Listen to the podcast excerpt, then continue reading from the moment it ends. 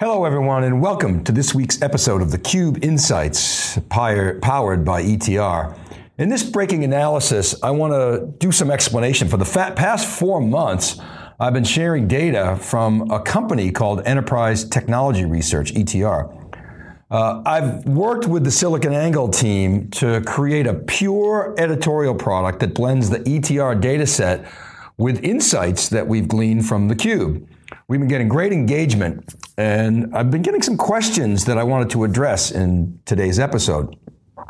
Let me first say that as a longtime industry analyst, I've always valued data based opinions. So when I met the folks at ETR, I became really intrigued, and I thought working with them might be a good way to share some really awesome survey data and then blend it with context from the Cube's huge observation space where we do, you know, 100 shows per year. Today, I want to cover six things. The first thing I want to do is answer the question that I get most often, which is who the heck are these guys? Um, and I think it's really important to understand how and where ETR gets its data. So I want to spend a little time on their methodology and dig into that a bit. Then next, I want to talk about this thing called net score. I refer to net score all the time. It's one of my favorite metrics, and I'll show some examples and explain what it means and how I use it. And I'll use real and current data on containers, uh, VMware. I got some data on Oracle, AWS, and HPE, who just announced its earnings. So there's actually content in this episode. It's not just a, a tutorial. So so stick with me here. Um, and then I want to talk about the term market share and what that means in the parlance of ETR. I'm often asked, what is the relationship between ETR and the cube? So I, I, obviously want to address that. And, and if that doesn't answer all your questions, I can give you some ways to get more information. So first, who is ETR? The ETR is a research company. Actually, it's a platform or a product that was built by a company called Aptivity. The, key advantage is they do primary market research, first party data, and they have a community of survey respondents that, that gives them spending intentions data, and they survey, survey this base on a, on a fairly regular basis. Currently, there are about 4,500 buyers in this survey base. And in my experience, each quarter, about a thousand or so respond to their requests for spending data. This group collectively represents nearly a trillion dollars in annual IT spending on enterprise tech. And you can see here, there's a nice mix of C level execs, VPs, IT management. You know, the respondents, they like to participate because those that do, well, they get access to the data in exchange for their information. Now, there's no incentive for them to exaggerate their spending intentions. I mean, it's not like, remember the old days of computer pubs where if, if, if you spend over a threshold, you get a free magazine? This, so this is legit spending data, spending patterns that ETR vets with uh, historical data. They also pay real close attention to the income statements of public companies and tune their data and forecasts in a way that I'll address later. And you can also see here that the, the data is global and it comprises a very strong mix of large organizations uh, across virtually all industries and, and, geographies. I mean, it's North America heavy, but they've got representation all over the world. And these guys have been at it for 10 years, and they're serious data geeks. They have a team of stats folks, aka data scientists in today's terms, who do some really cool things with the data, like using regression analysis to compare their spending data with Wall Street consensus.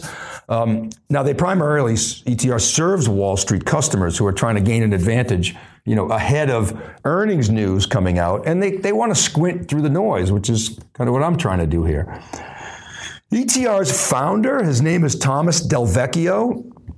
And he's essentially created a survey panel on steroids. You know, when I worked at IDC, our holy grail was to create a panel and use it to strat- track spending data. We never got there. It was too hard. So what we did was we did spot surveys on hot topics like, you know, data deduplication last, last decade to see where all the action was. And then periodically we do broader spending intention surveys. You know, but they weren't conducted on a, on a formal quarterly cadence. And what Del Vecchio did is he flipped this model on its head. What I mean by that is ETR does regular quarterly broad based spending surveys, and then periodically they drill down into the hot areas. The great thing about this model, from my perspective, is that you can run the analytics and do time series across the data. So, way, way more powerful approach. Now, there are other panels out there that you can tap into, but ETR has built a platform on top of what, in my opinion, is the best spending intentions data that I've ever seen. And I got a really nice SaaS product that allows me to cut the data by size of company, geography, market segment, and I can answer questions like, are containers killing VMware? And I can answer that question by slicing and dicing the data rather than having to field a completely separate survey. So what I want to do here is I want to take that example and drill into a key, TR, key ETR metric that I use a lot, which is called net score. Now, net score represents the intensity of spend for a company. Higher net scores indicate a positive spend trajectory, and the lower net score indicates a flat or negative spend trajectory. So, what I'm showing here is a cut uh, from the ETR data set. And what I'm actually doing to answer that question that I just proposed, look at, so you see number one in the red, I'm filtering the ETR data by container platforms. so this is organizations that are spending on containers. And you can see number two there, the N is 541 organizations spending on containers. And then number three, I cut the sample by VMware mentions. So out of the folks answering the survey for a given period, I'm going to isolate on those doing business with VMware and evaluate their spending. Notice number four, which is the net score. That's what I want you to focus on. Net score is a measure of spending momentum, as I said. So specifically for each ETR survey, ETR asks about spending. Are you adopting the platform as new? Are you spending more, spending the same, or spending less, or are you leaving the platform? And they essentially subtract the, the spending less from the spending more and calculate a net score. And you can see in number five, the net scores over time. And I've superimposed these, these numbers with shared accounts that are mentioning VMware. Now remember, ETR allows for multiple responses of, of various VMware solutions. So there, again, are multiple responses in that shared N. But you can see that VMware's net score has held up around 33 to 34 percent over you know two year period. So there's zero evidence that containers are hurting VMware today in this data.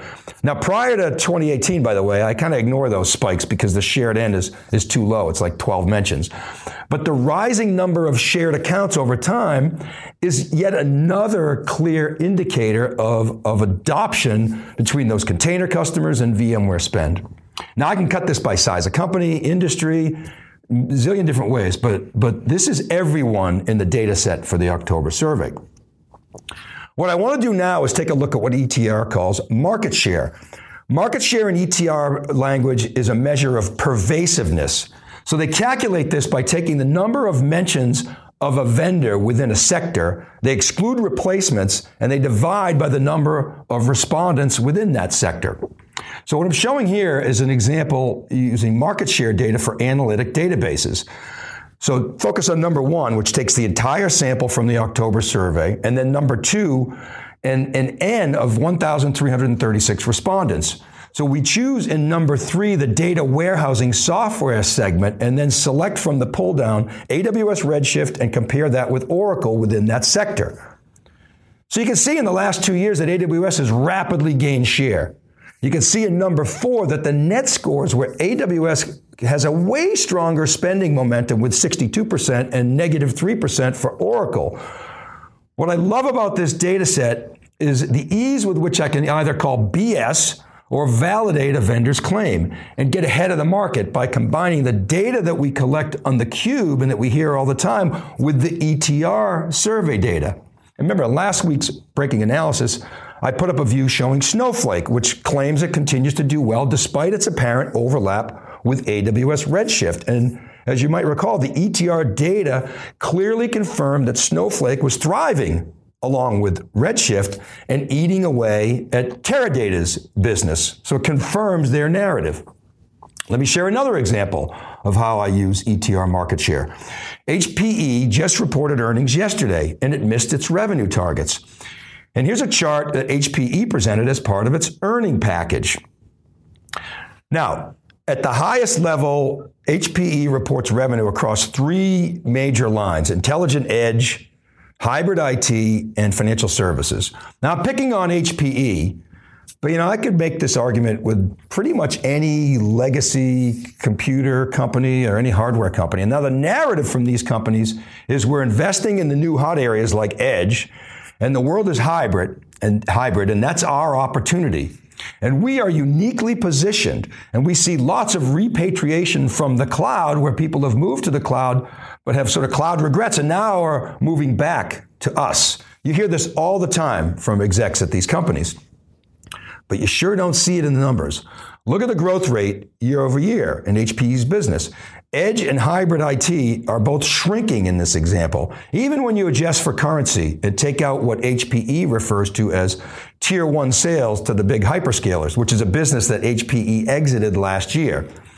Meanwhile, when you watch, when you look at AWS and Azure numbers, they're growing at 35% for AWS, 59% year over year for Azure last quarter. Now, the HP narrative is we're, we're, focusing on margins and exiting low value businesses. And to be fair, that's true. And it shows up in HP's gross margins and operating profit and free cash flow. But I have an addition to the narrative, which is the cloud is eating away at their business. And while repatriation most certainly happens, it's a figure that's not showing up on the income statement. So I'll look at the ETR data to answer the question how is the cloud impacting HPE's market share? So here's what I do. To answer that question, I filter the data that I'm showing on, on this chart and I select the cloud computing filter in the upper left from the pull down. I do a second filter right below, pulling down and selecting AWS, Azure, and Google Cloud Platform. So there's 818 respondents in the ETR's October survey that fit that criteria, cloud spenders. And then I click on the market share radio button and pull data in from the January 2010 to the October 19 survey. In the October 2019 survey, you can see that the shared N shows 495 respondents that are also spending on HPE. So nearly 500 HPE responses within 800 cloud accounts. And look at the story. Like many, HPE came out of the downturn with a pent up demand. It announced a public cloud in 2011, which froze the market a little bit. And by late 2014, the market clearly understood that that offering was a fail. And HP exited the business in 2015.